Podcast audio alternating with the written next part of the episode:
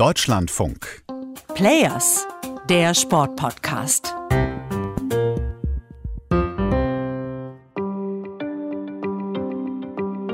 Und die Medaille ist nicht nur dieses Stück Edelmetall, es ist so viel mehr.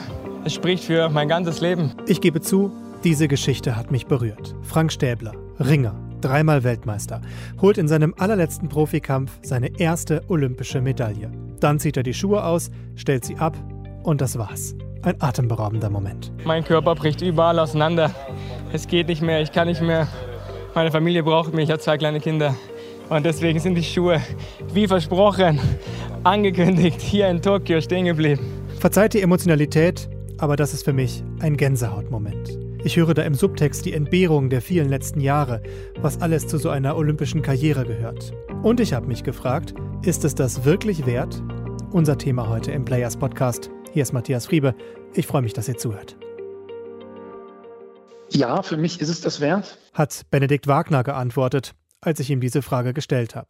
Der Säbelfechter aus Dormagen hat nach den Spielen von Tokio seine Karriere beendet, mit 31 Jahren. Wenn man einfach ganz besondere Erfahrungen macht, ganz besondere Emotionen erlebt, die man selten oder schwierig so im Alltag erlebt. Benedikt Wagner denkt zum Beispiel immer noch an seine ersten Spiele in London, an die Begegnung im Olympischen Dorf, die Eröffnungs- und Schlussfeier. Eins ist ihm aber besonders wichtig, das hat er mir auch direkt gesagt. Wenn man jetzt zum Beispiel davon spricht, Kinder dafür zu begeistern, für Leistungssport, dass man ehrlich mit den Leuten ist und auch, dass man sorgfältig mit den Leuten umgeht, also was die Trainingsplanung angeht, was auch den Umgang mit Verletzungen angeht, mit mentaler Gesundheit angeht. War jetzt auch ein sehr populäres Thema bei diesen Olympischen Spielen, prominent von Simon Biles vertreten. Ehrlich sein, wenn es darum geht, dass ein Leben als Spitzensportler auch bedeutet Entbehrungen, Disziplin, Jonglieren mit Schule und Berufsausbildung. Und hier kommen Menschen wie Annika Rehse ins Spiel. Sie ist sogenannte Laufbahnberaterin am Olympiastützpunkt Rheinland. In den meisten Fällen kommen die Athleten aber mit ihrem Schulabschluss oder kurz vor ihrem Schulabschluss, weil dann natürlich so wirklich die Frage beginnt, okay, wie soll es weitergehen, wo möchte ich hin? Annika Rehse berät Leistungssportler, wenn sie Hilfe brauchen beim Thema Berufsorientierung. Wenn es darum geht, sich neben dem Sport ein zweites Standbein aufzubauen. Denn das vergisst man ja oft. Reich wird man mit den meisten olympischen Sportarten sicher nicht. Das meiste ist mit Profifußball überhaupt nicht zu vergleichen und irgendwann ist die Karriere vorbei und das geht manchmal schneller als gedacht. Sich neben der Sportkarriere dann noch um Ausbildung und Beruf zu kümmern, ist eine ganz schön schwierige Aufgabe. Und wenn sie sich das Leben ihrer Schützlinge so anschaut, dann kommt Annika Rehse zu der Einschätzung, dass den zeitlichen Aufwand, den die Athleten da äh, für ihren Sport aufbringen, mindestens mit einem Vollzeitjob zu vergleichen ist. Hinzu kommt dann eben auch natürlich alles, was drumherum geschieht, also Physiotherapie, Arzttermine, Regeneration oder Prävention auch natürlich. Wenn der Aufwand so enorm groß ist, wie geht's einem dann eigentlich, wenn man es gar nicht geschafft hat zu den Spielen? Eigentlich habe ich gesagt, ich gucke mir gar nichts vom Schwimmen an, aber irgendwie musste ich es doch gucken. Hat Jessica Steiger bei 1 Live erzählt. Sie hat Olympia in der Quali um weniger als eine halbe Sekunde verpasst. Aber ich saß schon ein bisschen mit Tränen in den Augen vom Fernseher, ja. Klar, den Aufwand hatte sie ja trotzdem. Gerade im Schwimmen ist der riesig und dann das Ziel so knapp verpasst, das kann schon hart sein, zumal sie jetzt auch ihre Karriere beendet.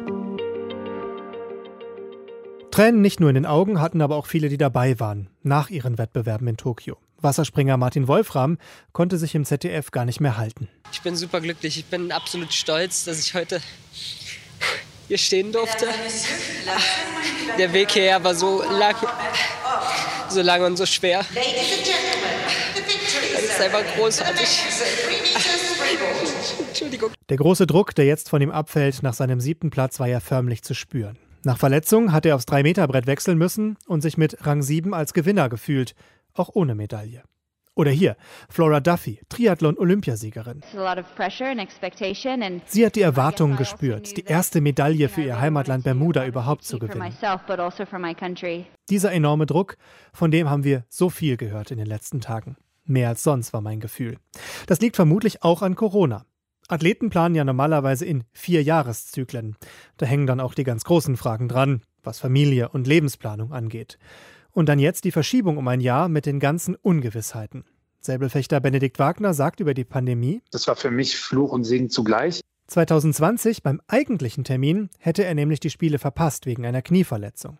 Durch die Verschiebung um ein Jahr hat er wieder mit Tokio planen können. Dann kam genau ein Jahr später, äh, im März, die Corona-Infektion nach unserem ersten Weltcup, der dann auch nach einem Jahr stattgefunden hat in Budapest, ähm, dazu. Das war besonders ärgerlich, weil ich dadurch wieder mindestens einen Monat, sogar eher mehr, nochmal an Zeit verloren habe. Am Ende ist es bei seinen letzten Olympischen Spielen Rang 27 im Einzel und Rang 4 im Team für Benedikt Wagner. Danke allen Menschen, die wirklich meine Familie, wo mich immer unterstützt haben und alle anderen Menschen, die an mich geglaubt haben. Oh, wie oft habe ich solche Sätze wie hier von Ringer Frank Stäbler in Interviews nach Wettkämpfen schon gehört. Jetzt, auch nach den Gesprächen für die heutige Players-Ausgabe, habe ich, glaube ich, zum ersten Mal verstanden, was das wirklich bedeutet und dass es weit mehr als eine Floskel ist. Alle, wirklich alle sprechen davon und darüber, wie wichtig das Umfeld ist. Fechter Benedikt Wagner zum Beispiel hat mir erzählt, dass er schon als Teenager lernen musste, was es heißt, Leistungssport zu machen wenn halt irgendwelche Partys sind oder Geburtstage und man dann da nicht hin kann, weil man an dem Wochenende auf einem Turnier ist oder auf einem Trainingslager. Die eigenen Entbehrungen sind das eine. Das, was Familie und Freunde dann aber erdulden müssen und dafür viel Verständnis zeigen müssen, ist noch einmal das andere. Vor allem die Partnerin oder der Partner sind da natürlich gemeint. Das ist ganz, ganz wichtig, dass man da jemanden hat, ja, der einem irgendwie auch mal die Schulter stärkt, der einfach da ist, wenn es mal nicht so gut läuft, weil das passiert natürlich auch. In den gut zwei Wochen der Olympischen Spiele geht es aber natürlich vor allem um die Wettkämpfe und Ergebnisse. Der ganze Weg dahin, bis zu den Spielen, die Jahre der Vorbereitung und Qualifikation, die oft Jahrzehnte der Karriere, sie finden in der Öffentlichkeit kaum einen Platz im hektischen Wettbewerbsalltag. Da sieht man jetzt alle vier Jahre mal die Olympischen Spiele und kann sich da Livestreams angucken, aber wie viele Wettkämpfe da vorher bestritten wurden und wie erfolgreich, um überhaupt da zu landen, das bleibt einem verborgen in den meisten Fällen. Meint auch Laufbahnberaterin Annika Rehse. Und das müssen wir, muss ich auch selbstkritisch sagen. In der Berichterstattung ist dafür selten Platz. Ja, wir wissen, Spitzensport ist natürlich weit mehr als Glanz, Glamour und Gold. Wir wissen auch, in gewissem Sinne ist es auch ein Geschenk, den Sport als Hauptberuf ausüben zu dürfen. Was es aber heißt, seit Jugendtagen zu trainieren, manchmal zwei, dreimal am Tag, was das auch für den Alltag bedeutet, dafür ist eigentlich kaum Zeit. Deshalb freue ich mich, dass wir heute mal die Zeit hatten, diese Seite ausführlich zu beleuchten. Aber jetzt am Ende mal ehrlich, diese ganzen Entbehrungen, die finanziellen Sorgen, warum um alles in der Welt sagen die Sportler immer noch, das ist es wert? Der Schlüssel ist, glaube ich, nicht nur die große Bühne, die Olympia bietet, auf die viele ja auch finanziell angewiesen sind, sondern Erinnert euch an Ringer Frank Stäbler? Es spricht für mein ganzes Leben. Es ist diese ungeheure, absolute Leidenschaft. Die Gefühle, die man als Leistungssportler erlebt. Das sagen viele, die machen es aus. Die Erfahrung, die Erlebnisse. Vielleicht bringt es Gesa Krause am eindrücklichsten auf den Punkt. Nach ihrem fünften Platz über 3000 Meter Hindernis sagte sie: Ich habe heute meinen Lieben in Deutschland noch geschrieben. Ich tue das, was ich am liebsten mache, das, wobei ich mich wirklich lebendig fühle.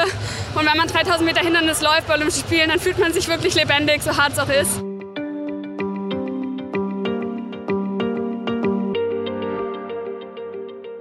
Ihr habt es gehört. Wer dabei ist oder war, der sagt Olympia, ja, das ist es wert. Faszinierend, welche ungeheure Kraft Olympia immer noch hat, trotz aller Skandale und Probleme.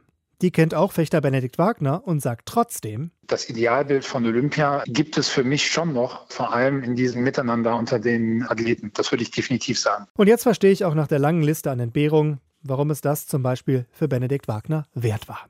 Die besonderen Erfahrungen, die Emotionen und das Miteinander.